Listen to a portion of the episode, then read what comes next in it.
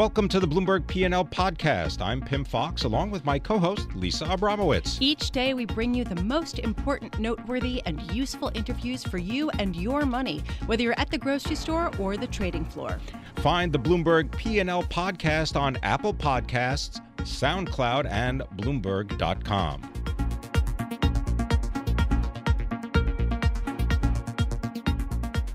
I want to just sort of focus in on energy just because we are seeing this pretty market decline in oil prices. And I want to bring in John Kilduff, who's a founding partner of Again Capital. I mean, there was once upon a time when oil prices would dictate the direction of stocks and bonds uh, in a massive way. Uh, John, do you think that this move lower is sort of the end of this particular blip downward, or do you think that there is much more downside ahead? I think there's certainly some more downside to come. I think we're going to revisit the uh, the lows from November at around mm-hmm. forty two dollars a barrel, um, and it's it's a result of just the um, the, the, the pent up buying that came into this market on the back of the uh, OPEC and non OPEC production accord um, being uh, coming up short and and and being given back because the the deal is proving ineffective. Uh, we're still in heavily oversupplied um, with no real relief in sight, and that's what you're seeing here. John, I'm wondering if uh, you know all those books and reports about peak oil. I'm never going to get that time back, having read them. Should I just throw them out now? Absolutely, and actually, I, w- I would be the guy that Bloomberg would have me on to come and refute uh, that uh, that theory at the time. so I, I kind of missed those gigs myself, but. Um, Absolutely. And, you know, at the time when I was pushing back against the argument of peak oil, it was because of technology that I, I figured would come into the oil patch just as, as it was coming in, you know, to every other aspect of our lives. You know, cell phones that were, you know, bigger than your head, you know, right. coming into to fit into your shirt pocket. You know, why couldn't some of that technology be transferred and brought to um, not just fracking per se, which was really a reinvented old technology, but seismics? Well, uh, you know, being able to look into the ground, things like that. So that that's why we're here. So, John, you were saying that you think that oil is headed to forty-two dollars a barrel. Uh, Dave, if oil gets there within the next, say, couple of weeks, what do you expect the reaction to be on the stocks? I mean, we already are seeing a down uh, downturn in the high yield bond market. It's starting to track a little bit more uh, with with oil. But what about what about stocks? Well, arguably more of the same. I mean, you just look at what's going on with the S and P 500 Energy Index as a point of reference. Uh, that peaked back in the middle of December, and since then it's fallen 14 percent. So you know we've seen sort of the air come out of the balloon to some extent already, and and if you get, you know, more of the same, well, there's more reason for that particular move to keep going.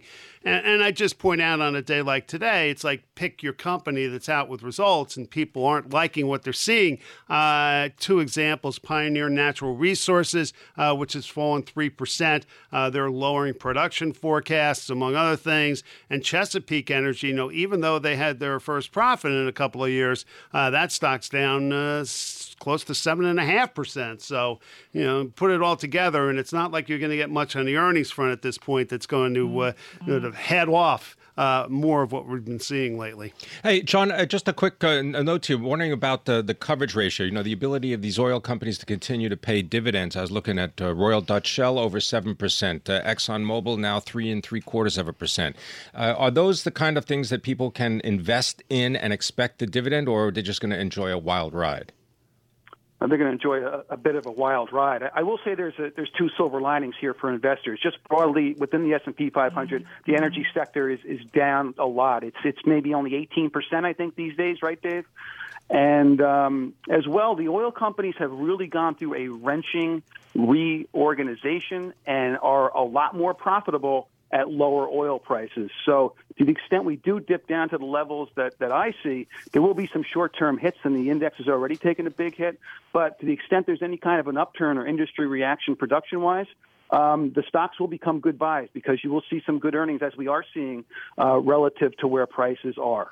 I just point out, looking among the 11 main industry groups in the S&P 500, energy is just above six percent, so it's really kind of lost its sway over the stock market. Nonetheless, it's definitely an area that's been hurting the right. S&P 500. One of only two that's down this year, uh, phone companies being the other, and you're only talking about five stocks there. Yeah, um, tech, I, am sure, has really overtaken energy. John, I wanted to get your take on if $42 a barrel would be the new normal for oil prices for a longer period of time, or is that going to be the inflection point at which prices can then rise again?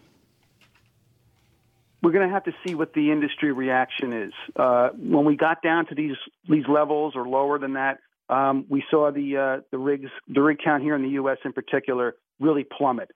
Since then, since we hit our low point about a year or so ago, it's doubled.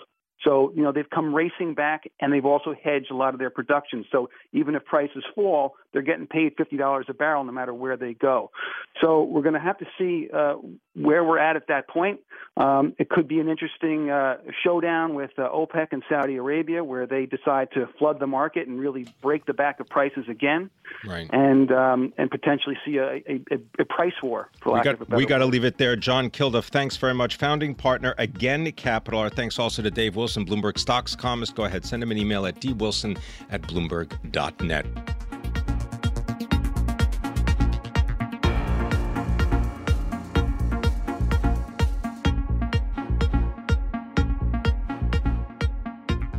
Right now, however, I want to discuss the ramifications from Puerto Rico's move to file for bankruptcy like protection. And I want to bring in David Hammer, head of municipal bond portfolio management at Pacific Investment Management Company in New York. Uh, David, thank you so much for joining us. Uh, First, I just want to get your take on what the implications are for the holders of Puerto Rico's $74 billion of debt as a result of this Title III filing. Well, hi. Thanks for having me. Uh, you know, I think that the most important uh, turn of events here is that the period for consensual restructuring between the oversight board and the, the government of Puerto Rico and creditors appears to be coming to a close. And uh, what looks more likely is that the oversight board will begin to use uh, Title III uh, of the recently established PROMESA bankruptcy code, uh, which allows the oversight board to effectively dictate recovery uh, to creditors. Um, so it opens up a door for, uh, it's a potentially lower lower prices on bonds, steeper haircuts than what's implied in the market, and also importantly, you know, this is going to take a while. so- well, uh, well, David, you know, you say yeah, there's going to be probably steeper, steeper implied prices, uh, steeper declines in prices than we're seeing currently in the market. One thing that we don't hear a lot about is a lot of the holders of these bonds are individual mom and pop investors, uh, particularly in Puerto Rico, and how much will that sort of political angle? Change the dynamic of how much debt will get written down. Because people think of like vulture hedge funds and that you know who cares if they get they get some of the, the, the principal written down. But but what about these retail investors you know, I'd say for starters, we don't think that, that true mom and pop retail investors still own a lot of this debt. Uh, Puerto Rico was downgraded to sub investment grade in 2013. Uh, default's been widely anticipated and expected uh, really for a number of years now. Bond prices have been trading at really steep discounts for a long period of time. So, you know, a lot of risk transfers already occurred, and the primary holders of these bonds now are a few mutual funds and, and primarily hedge funds. David, is there any possibility that this will uh, just be the opening act in other municipal filings, such as Illinois? Will they use the same route? Yeah, I don't think so for a couple reasons. Uh, you know, the, the $3.8 trillion municipal market is where states and cities and schools and toll roads and airports go for their uh, their financing needs. Puerto Rico is really a distinct case. Uh, it's a territory, and only territories are eligible uh, to use this law PROMESA. So uh, it applies just to territories. And uh, when you talk about uh, other areas in the United States, you know, they've experienced decent growth uh, post crisis, post financial crisis. Uh, decent population trends. Puerto Rico's economy has been in a recession for about a decade, right. uh, and they're experiencing uh, out migration, so they're losing people every year. What about the Virgin Islands? Yes, the Virgin Islands is one that, in theory, uh, could use PROMESA in the future. You know, I think it's a very different situation in that they are having fiscal stress, but they're really early in the process. Uh, they haven't done much to cut their budget. Uh, they haven't done anything on pension reform. Uh, Puerto Rico is very different. You know, they've already reformed one of their biggest pensions. Uh, their average pension uh, is only about fourteen thousand dollars. So, uh, while there was a lot of room to cut at one point in Puerto Rico, uh, there isn't anymore. So, a bit different from Virgin Islands as well. So, what are you looking at? What do you think is the uh, best opportunity in the three point eight trillion dollar U.S. municipal bond market? So we really like uh, a lot of debt at the moment. I'd say particularly in the low triple B to high double B range. Uh, municipal default rates continue to be really low despite these headlines on Detroit and Jefferson County and now Puerto Rico. Uh, municipal bonds continue to experience low default rates versus corporates. Uh, one thing we look at quite a bit is the uh, the default rate for triple B munis. Is currently less over the last 10 years, as calculated by Moody's, actually less than double A corporate bonds. So we see a lot of opportunity. The market has been, I think, a bit wary this year due to the backdrop of tax reform. So where we typically see pretty strong inflows into the asset class early in the year, uh, that hasn't been the case this year. We've only seen about two billion dollars come to the municipal market, uh, compared to about hundred billion in the investment grade corporate market. David, uh, we're just to let you know, we're waiting for President Donald Trump. He is expected to make remarks as part of the National Day of Prayer event from the Rose Garden at the White House. We'll be bringing those to you uh, when he appears. Uh, if someone were to call you, David, on the phone and say, "All right, so what? We're going to give you the power to figure out what Puerto Rico should do. Do you have any recommendations what should happen next if you were given that task? Yeah, so you know, I think importantly, the oversight board that Congress established has already been given that task. So that is exactly what they're doing. And the uh, you know the first step in the process was to approve a fiscal plan uh, that sets Puerto Rico on a sustainable path going forward. Uh, you know, requires burden sharing in terms of further pension cuts, and they assume about a 10% reduction in pensions, uh, increasing uh, the budget through uh, reducing expenses and increasing revenues, so uh, enforcing tax collections. yeah, but all that, but I mean, that's, I, I mean, I'm sorry to break into it, but you know, all that makes complete sense but that doesn't seem to be ruling the day at the moment. And I'm wondering whether there are things that can be enacted. I mean, you know, one of the things that always talked about in terms of Puerto Rico was the triple tax free status that was granted by the federal government, the tax breaks to the pharmaceutical industry. Is there anything that can be tangibly done in the next six months that will help revive the Puerto Rican economy? So I think the oversight board is doing it. You know, where I disagree with you, I, I think they are taking actions, they are taking steps, uh, and it's it's deeper haircuts for bondholders, uh, and then we'd like to see some some pro growth reform. So I think one example there is a COFINA sales tax bond, uh, and right now creditors are disputing is that lien valid or not.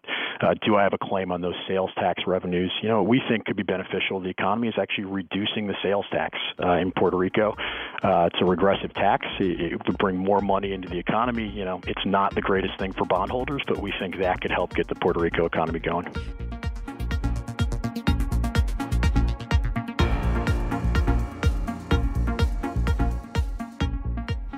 We want to take a moment to let you know about something new from Bloomberg. Starting right now, you can use our iOS app or our new Google Chrome extension to scan any news story on any website, instantly revealing relevant news and market data from Bloomberg and other sources related to companies and people you're reading about. So, no matter where you're reading the news, you can bring the power of Bloomberg's news and data with you. It's pretty amazing. Download our iOS app or search for the Bloomberg extension on the Chrome store to try it out. Learn more at bloomberg.com/lens.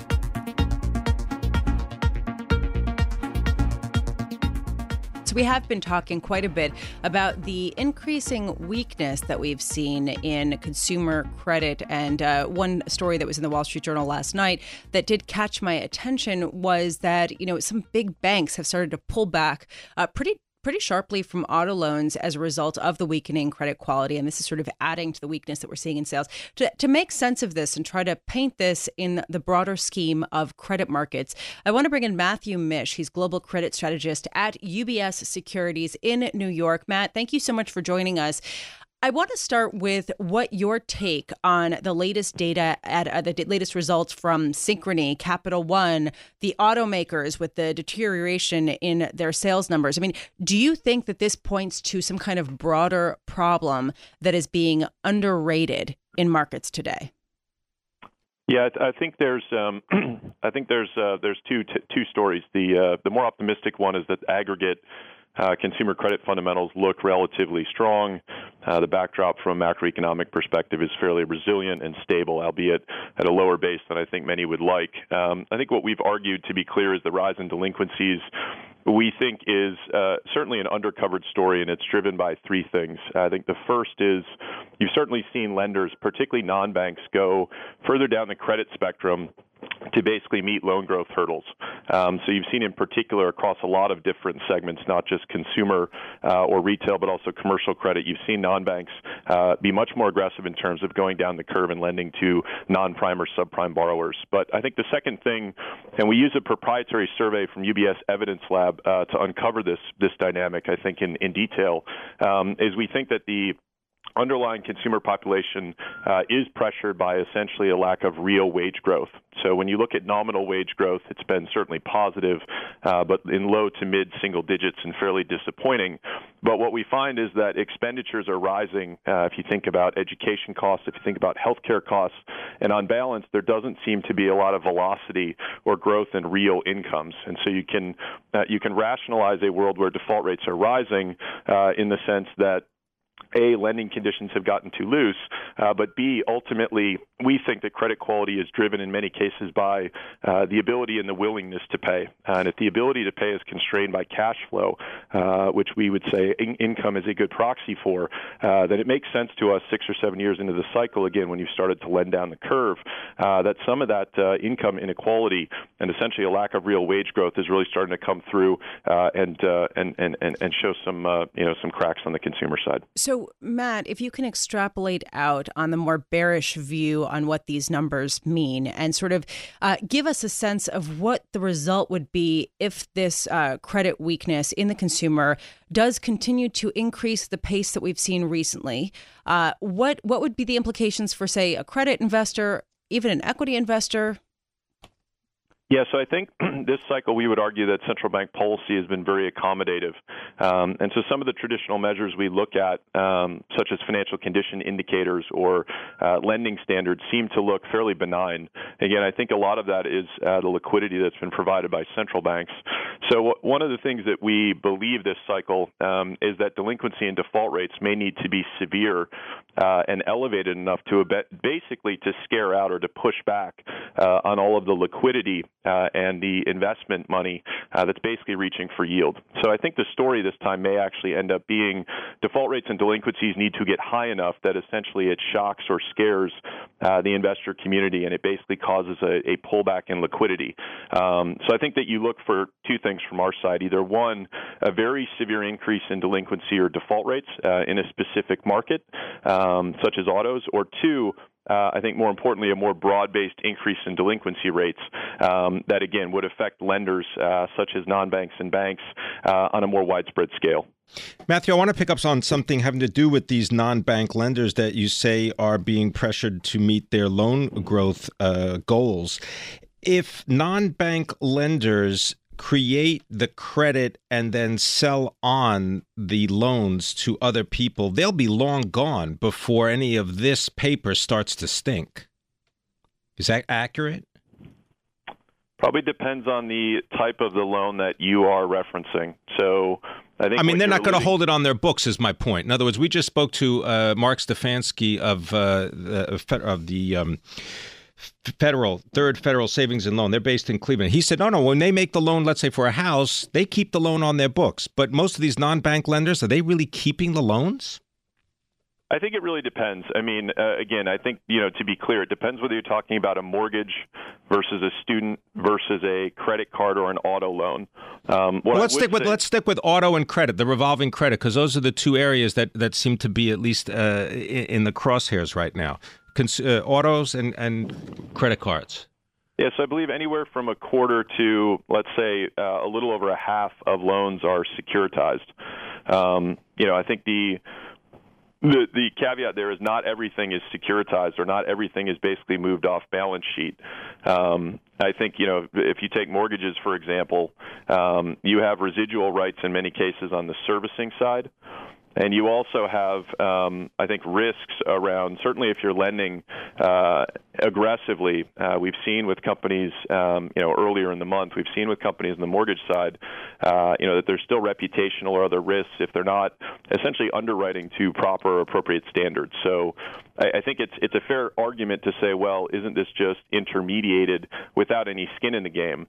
Um, but I would point out that a lot of the non-banks, I think you need to keep in mind, um, are funded either by wholesale funding uh, or by the banks themselves. Um, and we've seen this issue with some of the Canadian mortgage companies in the last week, uh, which is you mean like Home Capital? Com- yeah. Yeah, if the market confidence right pulls back, that that funding ultimately is either wholesale in many cases wholesale based or it's it's supported in many cases by banks. Now I'm not speaking specifically to a given issuer in Canada, but when we look at the non-bank lenders across the US uh, for many of the consumer loans, you know the the backstop essentially is the banks.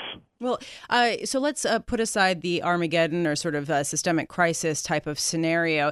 Under the current scenario, scenario where we see delinquencies and charge-offs increasing, do you think that the uh, unsecured bonds of, say, Capital One or uh, debt of Synchrony or you know some of these lenders, do you think that that the the risk is adequately priced in right now?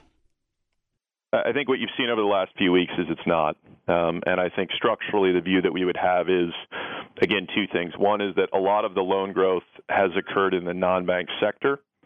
And two, to be clear, uh, that those loans tend to be much higher risk.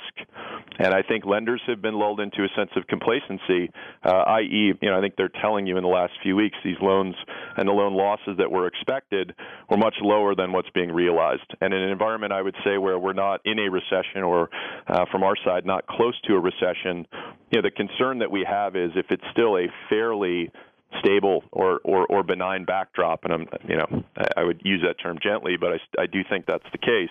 Right. And structurally, as we look out two to three years, if the environment were to deteriorate, I think the pressure is going to intensify. We got to leave it there. Matthew Mish, Global Credit Strategist for UBS Securities. This is Bloomberg.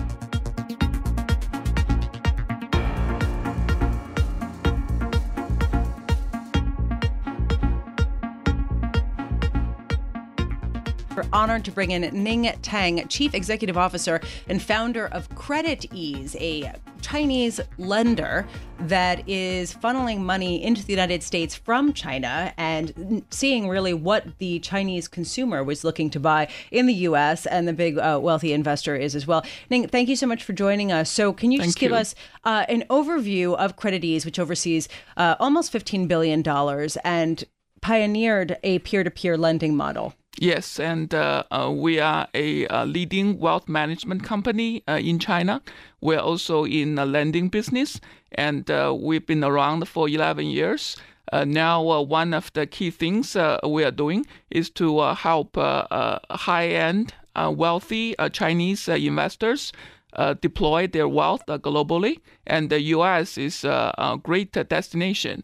And uh, just uh, this week, when uh, I'm here, so our fund of funds team um, is here evaluating investment opportunities into funds like KKR, Blackstone, and also uh, we have a fintech investment fund team here evaluating uh, investment opportunities into uh, financial technology companies.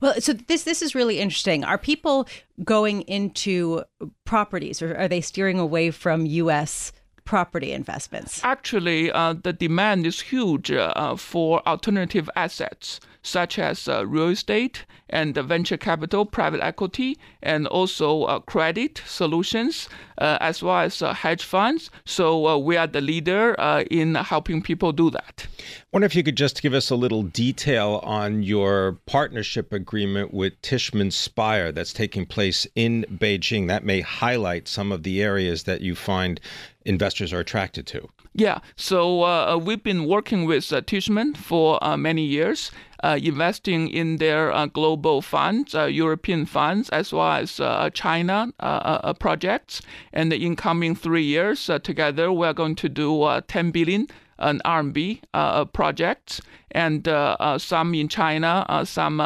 outside of China. Like the springs in Shanghai, is that one of the? In Shanghai and yeah. also in Beijing.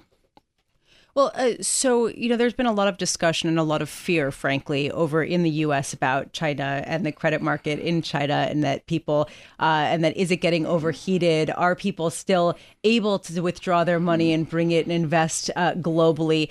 What do you what do you say to some of this? Do you think that the view of China's uh, credit markets and sort of the support from the government is overblown? Um, actually, uh, we see tremendous opportunity as uh, Chinese uh, uh, consumers, uh, micro entrepreneurs, and small business owners are still hungry for credit help.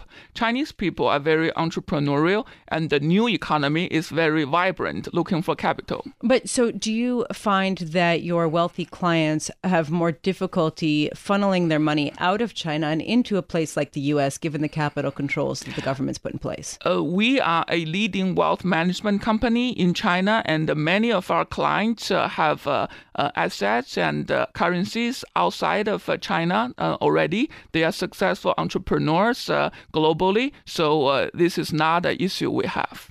You're also bringing this model to trade finance, I believe. I wonder if you could expand a little bit about that because TradeShift is one of your businesses that you're partnering with. Yes, uh, TradeShift is a very interesting company. One of the uh, uh, over 10 investments we've done uh, through our fintech investment fund uh, in the US. And uh, so we are a equity investor in TradeShift. Also, we operationally and strategically work with it as a value adding partner. Is there any place in the in the world that the Chinese uh, clients that you work with used to be interested in, but no longer are?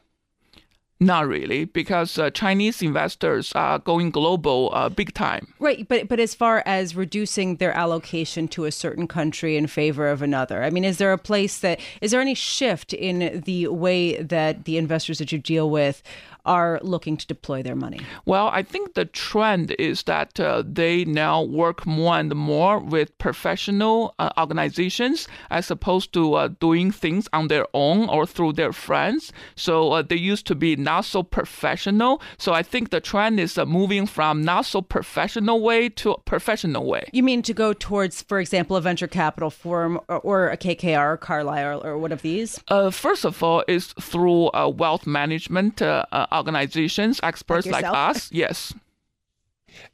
Your company is listed on the New York Stock Exchange, uh, right? Uh, that's our subsidiary company. Okay, it's, this uh, is a uh, small business of ours uh, doing P2P uh, marketplace lending. This is YRD. This is uh, Yirendai. Yes. Is that correct? Yes. Okay, I just want to understand this because I there's a platform that has been launched, right, which is supposed to give the companies an ability to get data from you as well as anti-fraud technology customer acquisition capabilities does that mean that you're going to be moving more deeply into advising uh, the people that borrow money? Um, it's actually a, a platform uh, uh, working for both borrowers and lenders uh, doing P2P uh, uh, uh, Uh, uh, uh, online, and it was listed end of 2015. But as a fintech leader, it has accumulated a lot of data that can work for other players in China for anti-fraud and so on. So it's kind of a value-adding service we offer to the whole industry. Well, and it seems like from my research on peer-to-peer lending in China, there is a much bigger groundswell of support for this particular form of finance financing than in the US, where some of the peer to peer lenders are, are less peer to peer and more kind of financed by bigger institutions. Uh, and then they can make micro loans. I mean, what do you think the future of, of, of the so called peer to peer in the US really is at this point? Yeah, and actually, uh, marketplace uh, lending has been around for over 10 years. We invented that model in China, and the leading companies like uh, uh, uh, Lending Club and so on have done yeah well in the US. And recently, we we invested invested in a company called Upgrade. Uh, that's uh, uh, founded by a Lending Club uh, founder and ex CEO Renaud. So uh, we are great to be his investor. So you weren't scared off by the whole kerfluffle with Lending Club a couple years ago. I believe the model is robust and the industry will be for the long haul. The robo advisor uh, topic is, is certainly uh, something that U.S. investors have been grappling with. Do you have robo advisors in China, and are they going to expand? Yes, and uh, uh, so our wealth management business, uh, while uh, covering uh, high net worth, ultra high net worth individuals, the Merrill Lynch and the UBS way, we also serve middle class, mass affluent investors. But we do that through utilizing technology through robo advisor. So we have a leading robo advisory service in China, so people can get uh, uh, their own customized solution through mobile phone. So, based on your wealthy clients, you were saying that your view is that the economy is going well in China. Are they at all concerned about some of the uh, issues that people are talking about with respect to the slowing Chinese economy and whether or not the uh, uh, whether or not it can head for a soft landing? Yeah, that's very interesting uh, phenomena. We see that uh, you know many of our investors are successful entrepreneurs from the old economy, so they are in manufacturing, in trading so on. But they realize that the new economy is coming, so they like to embrace the new economy. How to do that? Through fund of funds investment. So when you say the new economy, you're talking services, right? Uh, and also like uh, cloud computing, for example, like Internet Plus, like uh, you know mobile internet, uh, uh, so on, all like enabling the old economy to do better. The uh, regulations that exist in China over peer to peer lending, uh, they've claimed a couple of victims, like, for example, HomeFacts. Uh, it's no more. Is there a, a regulatory regime that uh, ensures the stability and the safety of the system for investors? Yeah, and actually, talking about fintech innovation, two sectors have become relatively more mature, uh, namely uh, marketplace lending and payment. They are like a trillion dollar in size, and also uh, there are regulatory regimes uh, for them. But other sectors are still up and coming, like robo advisor, like crowdfunding, so on. All right. I want to thank you very much for coming in and sharing all this with us. Uh, Ning Tang is the chief executive and the founder of CreditEase. Thank you very much for being with us. Thanks for listening to the Bloomberg P&L podcast. You can subscribe and listen to interviews at Apple Podcasts, SoundCloud, or whatever podcast platform you prefer. I'm Pimm Fox. I'm on Twitter at Pimm Fox. I'm on Twitter at Lisa Abramowicz1. Before the podcast, you can always catch us worldwide on Bloomberg Radio.